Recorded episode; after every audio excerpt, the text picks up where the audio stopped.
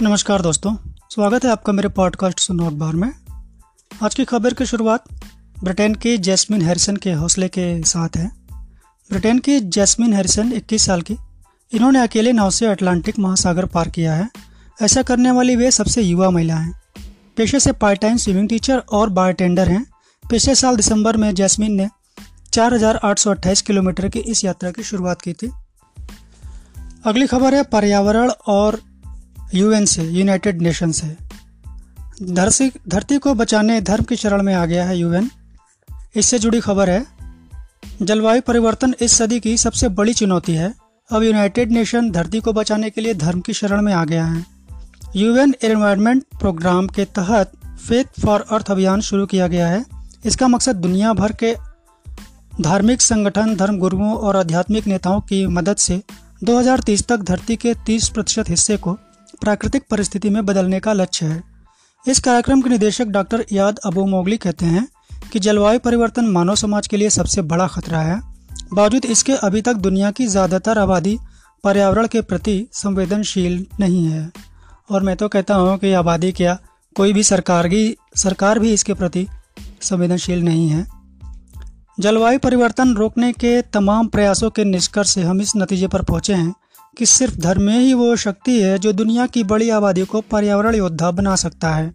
वे कहते हैं कि विज्ञान आंकड़े तो दे सकता है, मगर आस्था ही धरती बचाने का जुनून पैदा कर सकती है।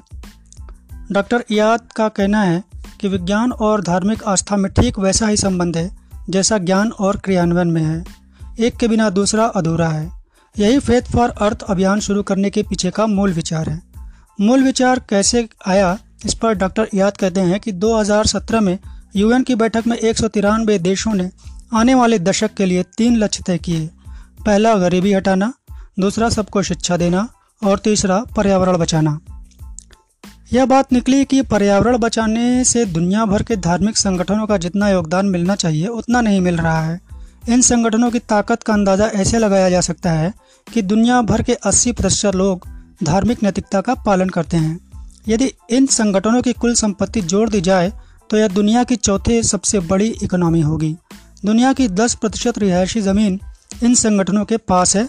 60 प्रतिशत स्कूल और 50 प्रतिशत अस्पताल धार्मिक संगठनों से जुड़े हैं। इस ताकत को मानव कल्याण के लिए मुख्य धारा में लाने की मंशा ने फेथ फॉर अर्थ अभियान को जन्म दिया।